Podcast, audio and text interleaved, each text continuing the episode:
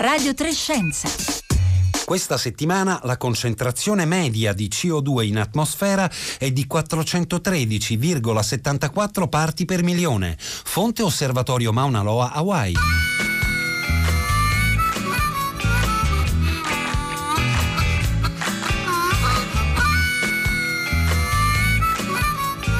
Buongiorno da Pietro Greco e benvenuti a Radio 3 Scienze. Dunque abbiamo ascoltato, come ogni venerdì, il dato sulla concentrazione in atmosfera di anidride carbonica, di CO2, che è fortemente aumentata negli ultimi decenni, anzi nell'ultimo secolo e mezzo, raggiungendo picchi molto molto elevati che potrebbero preannunciare una catastrofe per l'umanità se questa concentrazione continuerà ad aumentare.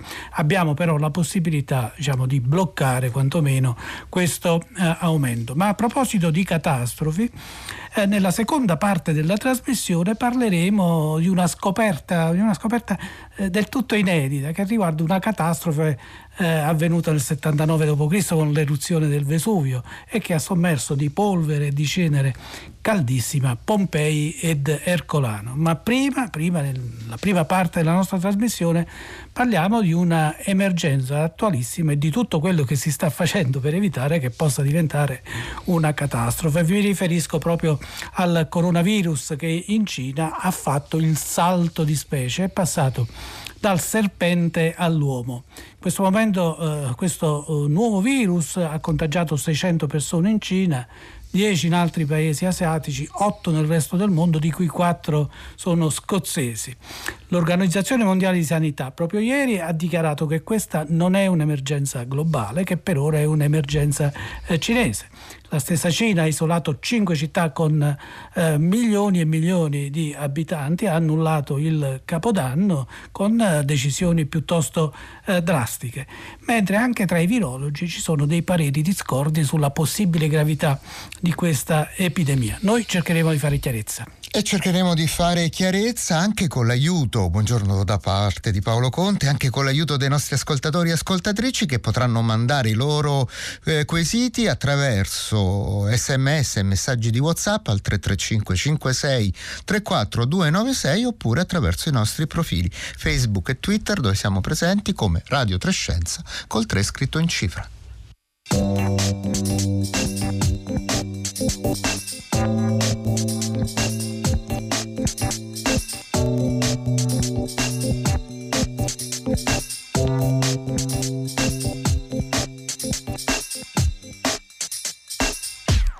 Ecco, e allora per fare chiarezza sul rischio coronavirus abbiamo con noi Gianni Rezza, che è il direttore del Dipartimento di Malattie Infettive dell'Istituto Superiore di Sanità. Buongiorno Gianni Rezza.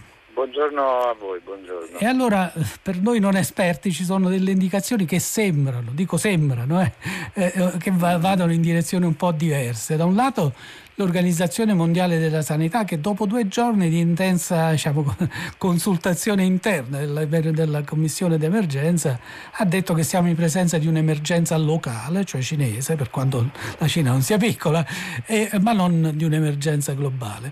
Però la Cina stessa sta adottando delle misure draconiane. Poi alcuni suoi colleghi, alcuni dicono che siamo in presenza di un rischio elevatissimo, altri dicono che è poco più di un raffreddore per adesso. Lei cosa ne pensa? Posso dire che non è un raffreddore, ecco, questo sicuramente. Quindi se c'è qualcuno che lo dice sbaglia. Dopodiché quanto sia grave questa sindrome causata da questo coronavirus ancora è da capire, perché quando abbiamo un follow up breve dei pazienti non possiamo dire quanti pazienti per esempio svilupperanno le complicazioni più gravi o addirittura letali, quindi questo è un po' un limite di conoscenze che dobbiamo ammettere di avere. Perché l'OMS non ha dichiarato tuttora una emergenza globale questa da nuovo coronavirus? Diciamo che la commissione che si è riunita ieri era probabilmente in qualche modo spaccata, perlomeno aveva idee diverse, non omogenee.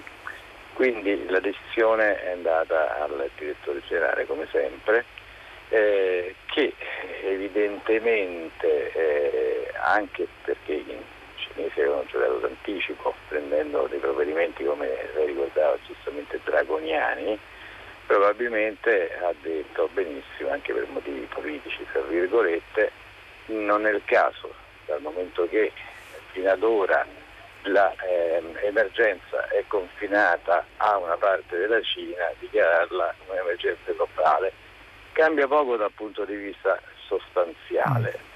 Perché? Perché se cambia dal punto di vista generale politico, per carità, formale, ricordiamo che l'emergenza globale è stata già 5 volte dichiarata dall'OMS, prima volta con la SARS, l'influenza H1N1, 2 volte con Ebola e una volta con, addirittura con Zika, che probabilmente è un'emergenza molto inferiore rispetto a questa, però cambia poco dal punto di vista proprio dei fatti concreto, perché la Cina ha già preso quei provvedimenti che si sarebbero comunque dovuti prendere a prescindere dalla dichiarazione formale di emergenza globale. Poi hanno deciso di isolare addirittura 9 o 10 città a tutt'oggi, Hebei, che è la provincia di Wuhan, e solo città come Wuhan di 11 milioni di abitanti o città di 7 milioni e mezzo di abitanti, che hanno messo milioni di persone, hanno quarantenato milioni di persone. Una cosa è la quarantena di una città, il cordone sanitario è quello, avrete letto di Albert Camus, la peste, quello significa come dire, isolare una città. Secondo me hanno fatto molto bene da questo punto di vista.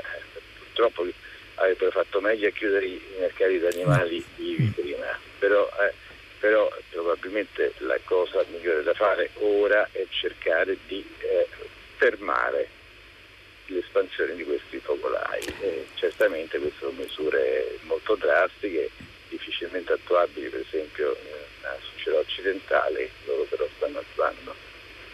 Certo. Gianni Rezza, fra poco le chiederò noi cosa possiamo fare per aumentare i nostri livelli di sicurezza anche rispetto a questo virus, però lei accennava a questi mercati cinesi che hanno ancora un che di tradizionale, nel senso che si portano animali vivi che vengono uccisi sul posto, e poi questa trasmissione assolutamente inedita, se non erro, da serpente a uomo. Come può essere avvenuta? Con un morso o con i liquidi, in qualche modo? Questa teoria è molto contestata, è un riferimento a un lavoro pubblicato online ieri da Journal of Medicine per oggi, è stata immediatamente contestata dalla rivista Nature. I coronavirus si trovano soprattutto in mammiferi e nei pipistrelli della fruit bat, quindi pipistrelli della frutta asiatici in particolare, e pipistrelli in generale. Dopodiché questo studio diceva forse c'è stata una sorta di ricombinazione fra il virus del pipistrello e un virus del serpente, per cui il serpente avrebbe funto quasi da forse ospite intermedio, però è una teoria che è stata immediatamente contestata, quindi io non mi sentirei in questo momento di avallarla, è un'ipotesi, ma la lascerei allo stadio di ipotesi. È solo un'ipotesi, poi vedremo in futuro. Il problema vero sono i mercati di animali vivi, perché invece di andare a prendersi la carne pronta, bella e pronta, e cuocerla, c'è questa abitudine di avere mercati di animali che ha causato danni in passato. Dal metà degli anni 90 a Hong Kong si ricorderà la prima emergenza aviaria, dopo la SARS nel 2002-2003 sempre dai mercati di animali vivi è partita, perché lì si espongono, sì, era un mercato del pesce, ma si espongono pipistrelli, ripetti, chi più ne ha più ne metta, compresi i serpenti, per cui è chiaro che il contatto, l'interfaccia tra animale e uomo, quindi l'esposizione all'uomo è molto pesante. Gianni Rezza, ci sono domande? E dopo insomma, c'è una pressione demografica in Cina, la densità di popolazione è elevata, un conto è che un coronavirus fuoriesca, entri nella popolazione umana in Arabia Saudita, un conto è che in Cina supereremo un miliardo. Gianni Rezza, ci sono domande da parte dei nostri ascoltatori? Comunque, le volevo dire, da parte i provvedimenti presi dall'Italia ad anticipare addirittura quelli presi dal resto dei paesi europei, solo che in questo momento la maggior parte del lavoro bisogna farlo in Cina per arrestare i focolai, è chiaro, lo sanno stanno cercando di fare. Ecco, proprio a questo proposito c'è una domanda che arriva da Silvano da Borgomanero, che dice: i viaggiatori giunti a Roma dalla Cina sono stati frettolosamente, scrive Silvano, giudicati sani. Allora, qual è il tempo dell'incubazione? E se si fossero infettati poco prima della partenza? Ecco, cosa possiamo dire a proposito, Gianni Rezza? Allora, non c'è nessun controllo che possa prevedere la quarantena di coloro che arrivano dalle zone colpite, è chiaro, perché non è che arriva un passeggero che lo tengo 15 giorni in aeroporto in osservazione, no? Questo è impossibile. Allora, il meglio che si possa fare è fare uno screening, diciamo, col termoscan, quindi col termometro, quello che misura a distanza sostanzialmente la temperatura, e nel caso ci fosse febbre, quindi un sospetto banale, immediatamente il paziente verrebbe portato in ospedale, dove verrebbe isolato e una volta fatto il test, qualora nell'eventualità risultasse positivo, a quel punto verrebbero rintracciati i contatti stretti di cui c'è conoscenza. Uh-huh. E in aereo per due file davanti e quelle dietro, e sottoposti a quarantena. Quindi questa è la misura migliore che si possa fare. Dopodiché dare un avviso ai passeggeri qualora voi presentaste febbre, presentare richiesta al pronto soccorso, però coprendovi la bocca con la mascherina. Però il problema da ora, per quanto riguarda Wuhan, non esiste più, perché le autorità cinesi hanno deciso di bloccare qualsiasi volo da Wuhan, che è quindi la zona più pesantemente colpita. Certo, poi c'era un'altra domanda che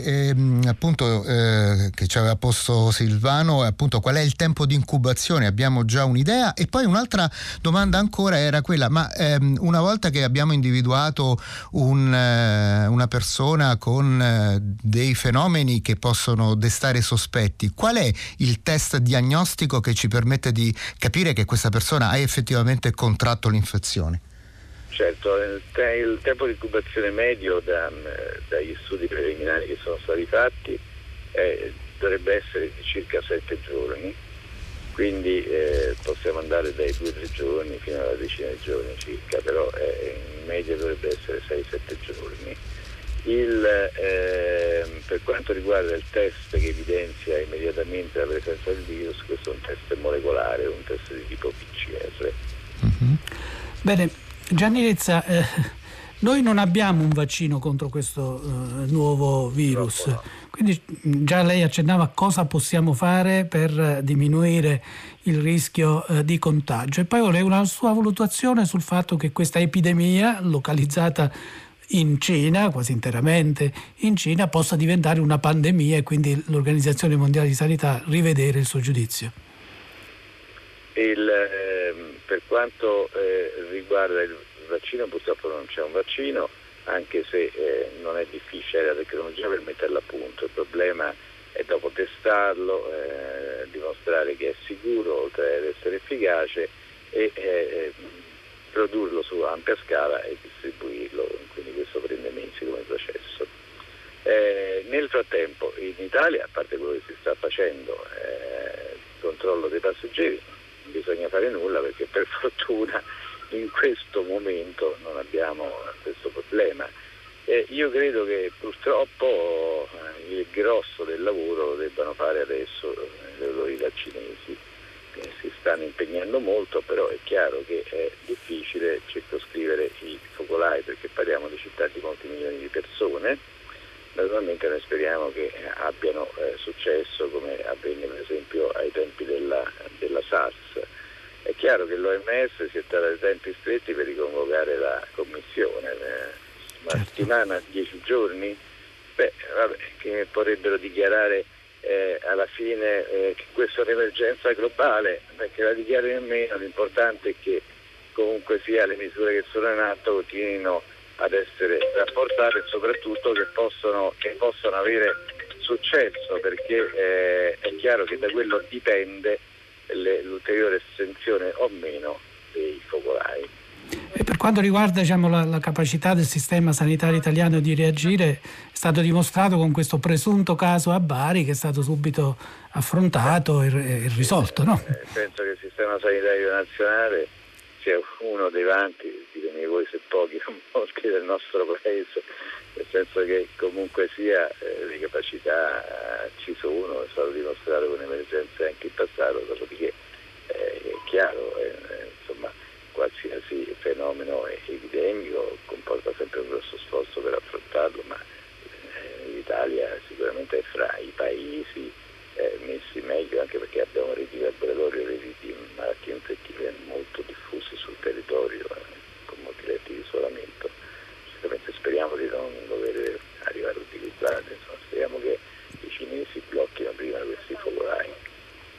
Ecco, pare che nelle grandi città cinesi, almeno in una, stiano realizzando un ospedale, come dire, ad hoc, in cui ricoverare tutti i contaminati, diciamo, i contagiati da questo virus. In Italia abbiamo ospedali specializzati per malattie infettive di questo genere? I cinesi sono bravissimi a costruire ospedali in pochi giorni, questo è vero. Lo fecero anche per la salsa a Pechino, che dove sono gli ospedali quarantenari sostanzialmente. Noi in Italia siamo fra i pochi paesi ad avere una fitta rete di malattie infettive, di reparti di malattie infettive ce n'è almeno uno per provincia e più di uno per provincia, perché storicamente noi abbiamo puntato molto sui reparti di malattie infettive, quasi tutti grazie alla legge contro l'AIDS del 1990 vennero ristrutturati, per cui hanno camere di isolamento con una pressione negativa che impedisce quindi ai germi di poi uscire dalla stanza. Quindi da questo punto di vista abbiamo una rete molto fitta e molto forte sicuramente. Paolo Conte, ci sono ancora domande da parte dei nostri ascoltatori? Sì, Leonardo da Firenze vorrebbe sapere da Gianni Rezza qual è la percentuale dei decessi rispetto ai contagiati. Questo non è noto, perché non è noto il numero dei contagiati, in quanto i decessi fino adesso saranno circa fra i 20 e i 30, su 890 900 casi identificati. I casi identificati però sono una parte dei casi stimati, che sarebbero secondo un modello inglese almeno 4.000, quindi è chiaro che più ampio il denominatore, minore è il tasso di cosiddetto letalità, che sembra essere inferiore a quello della SARS, superiore a quello dell'influenza, inferiore a quello della SARS. Bene, io ringrazio Gianni Rezza, ricordo direttore del Dipartimento di Malattie Infettive dell'Istituto Superiore di Sanità, e ricordo ancora il numero di telefono per intervenire direttamente in trasmissione via SMS 335 5634 296.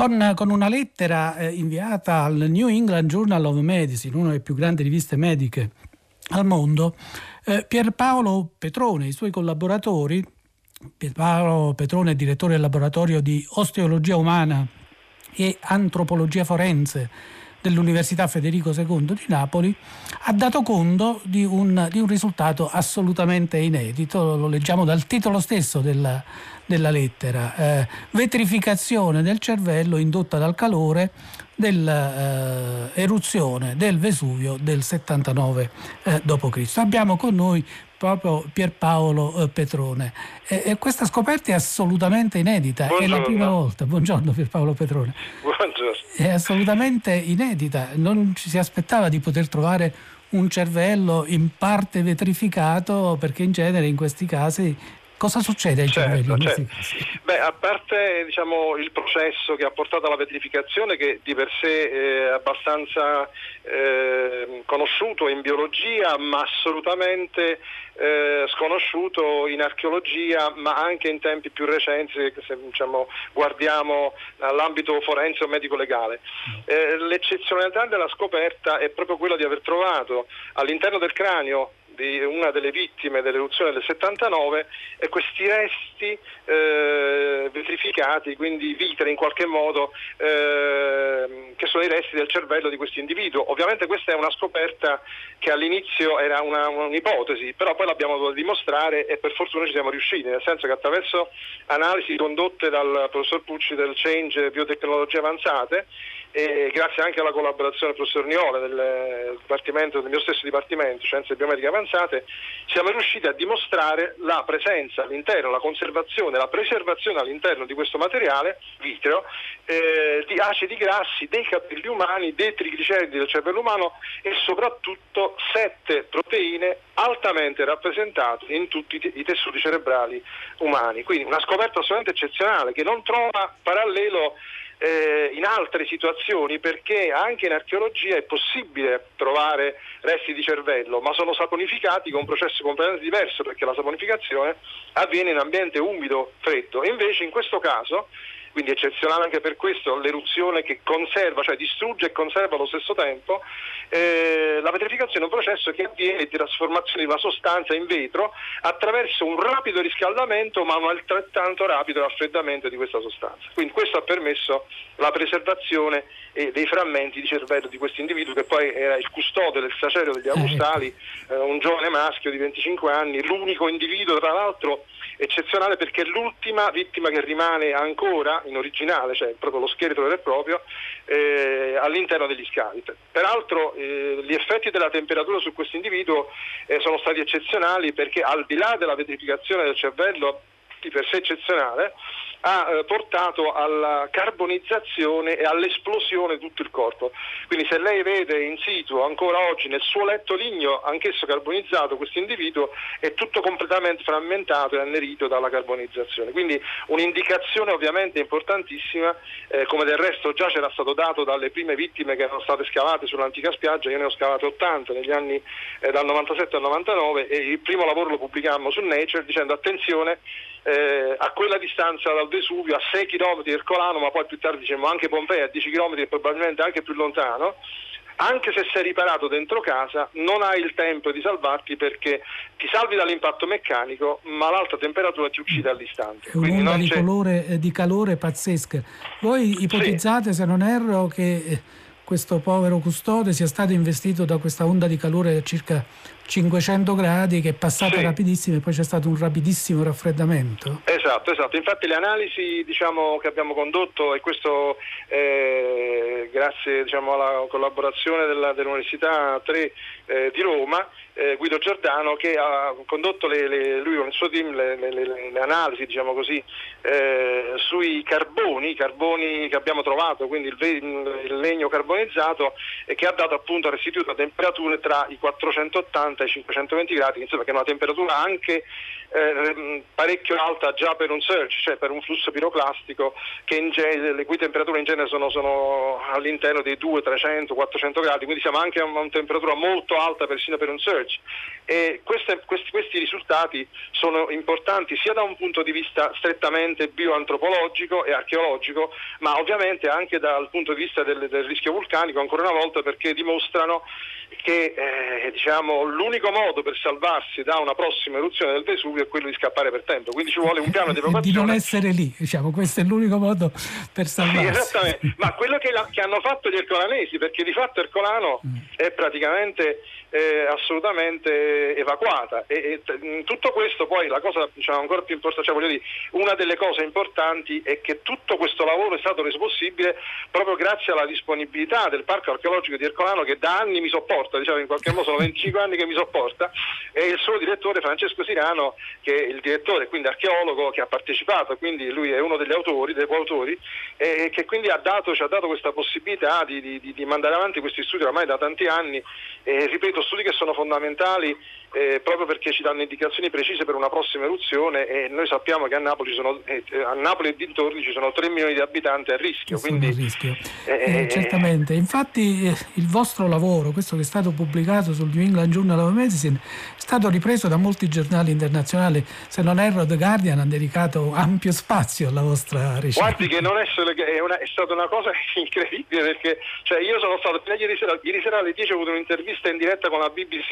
Allora, New York Times, Guardian, Independent, New York Times, Washington Post, Los Angeles Times, National Geographic, è stata un'esplosione mondiale. Ma del resto, quando si parla di cose di questo tipo, e soprattutto quando si parla di Ercolano o Pompei, la visibilità è mondiale, perché l'attenzione è concentrata sia sul rischio ma sia anche sull'archeologia, e noi sappiamo che Ercolano in particolare è uno dei siti archeologici al mondo, io direi personalmente il sito archeologico al mondo forse più importante, in quanto ha restituito un'intera sezione di una popolazione vivente, in quanto noi antropologi siamo abituati a studiare vittime che vengono, cioè persone che vengono, scheletri che vengono da necropoli, che è tutt'altra cosa, perché sono persone morte per vari motivi. Invece in quel momento è stata congelata una situazione in cui c'erano adulti, bambini, donne, e per concludere posso dire che ci sono in corso analisi sul DNA di queste persone che stanno dando risultati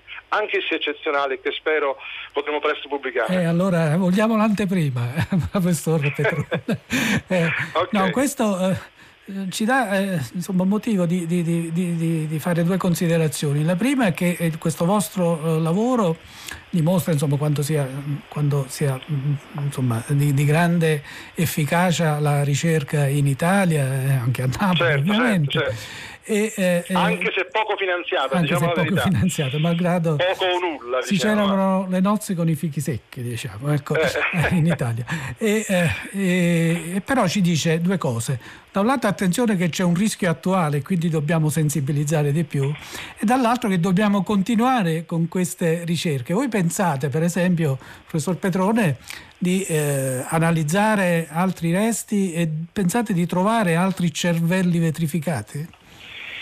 Questo non lo so, questo non posso saperlo, ma non penso, perché queste, tutte le vittime oramai sono state, a parte questa che è ancora in situ, è visibile, quindi sarà presto visibile, perché stiamo col dottor Sirano stiamo prevedendo un progetto di musealizzazione e di apertura al pubblico di questa vittima, perché fino ad oggi non lo è stato. Lo scavo è iniziato nel 61 in quel luogo, nel collegio degli Augustali, e nel 61 è stata trovata questa stanza con questo letto e la vittima all'interno, però questa non è aperta ancora al pubblico, per fortuna, perché il soprintendente dell'epoca, Amedeo Maiuri, grandissimo archeologo, ha avuto questa idea geniale di musealizzare questo scavo, quindi non l'ha scavato completamente, perché se l'avesse rimosso non avremmo mai trovato questa evidenza e nessuno se ne sarebbe accorto. Invece così praticamente ha preservato questa evidenza incredibile. Però sicuramente noi continuo a studiare e indagare ulteriormente tutto ciò che posso trovare di nuovo e che possa darci ulteriori informazioni e portare ancora avanti la nostra ricerca, che nel nostro piccolo dà dei grandi risultati. Ecco, questa ricerca si verificherà solo a Ercolano o verrà estesa a Pompei o anche in altri siti colpiti da eruzioni vulcaniche in giro per il mondo? Ercolano e Pompei, e anche Oplonti, in verità, che è la villa B di Oplonti, dove sono state trovate una trentina di vittime dell'eruzione, sì. Sono in effetti l'unica evidenza al mondo di vittime umane, al di là di due vittime che furono scoperte nel 95, che io personalmente ho scavato e poi ho studiato e ho anche pubblicato, di un'eruzione precedente a quella del 79, perché non ce ne sono altre in giro. Anche Santorini, per dire, sì. L'eruzione di Santorini, che in effetti anche quella è stata completamente devastante, però quella non ha restituito vittime, non sono state mai trovate le persone che probabilmente sono morte per uno tsunami che c'è stato subito dopo l'eruzione, che è arrivato fino alle coste di Creta. Quindi questi rimangono i siti fondamentali. Però Pompei ha un problema, che le vittime si trovano all'interno dei calchi, dei gessi. Siccome noi i gessi, purtroppo i calchi non li possiamo distruggere, non sarebbe certo. Nemmeno bene farlo, nonostante una serie di tacche sono state fatte, però di fatto lo scheletro non è direttamente accessibile. Questo è un limite che è insuperabile in qualche modo, mentre Ercolano è un libro aperto, diciamoci la verità, quindi presto attraverso leggeremo altre pagine di questo libro aperto. Io ringrazio davvero Pierpaolo Petrone, ricordo direttore del Laboratorio di Osteologia Umana e Antropologia Forense dell'Università Federico II di Napoli è principale autore, insieme però a un gruppo di collaboratori non solo di Napoli ma anche di fuori, di questa importantissima lettera sulla vetrificazione del cervello indotto da calore in seguito all'eruzione del Vesuvio del 79 a Ercolano. Siamo arrivati alla fine della nostra trasmissione odierna. Ricordo che questo è un programma di Rossella Panarese e Marco Motta, in redazione e in viva voce l'abbiamo sentito Paolo Conte, alla console qui a Trieste Bruno Montevecchi, a Roma Domenico Ganci, in regia Costanza Confessori. Adesso la linea passa al concerto del mattino con Marco Mauceri e Guido Zaccagnini.